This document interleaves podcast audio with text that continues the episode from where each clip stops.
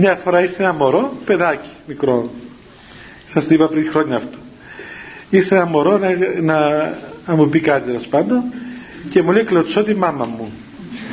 Ήταν 4-5 χρονών. Λέω κλωτσάς τη μάμα σου. Λέει ναι και κλωτσώ και τον παπά μου. Άλλος ποιος κλωτσάς και τον αδερφό μου. Λέω μπράβο, μπράβο, μπράβο. Κλωτσάς τη μάμα σου, τον παπά σου, τον αδερφό σου.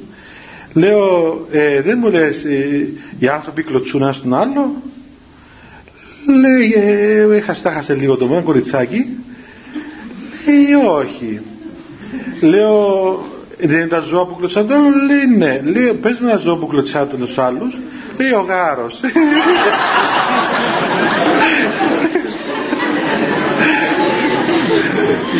Οπότε μόλις είπε αυτό το πράγμα το μωρό, αμέσως κοκκίνησε και κατάλαβε ότι, ότι αυτό το πράγμα δηλαδή συνειρμικά εφαρμόζει στον εαυτό της δηλαδή.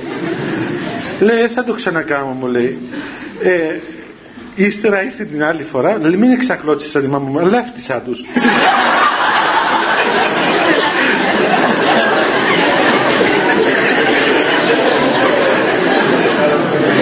Αλλά δεν είχε κανένας που φτύνει, εκτός από τον άνθρωπο.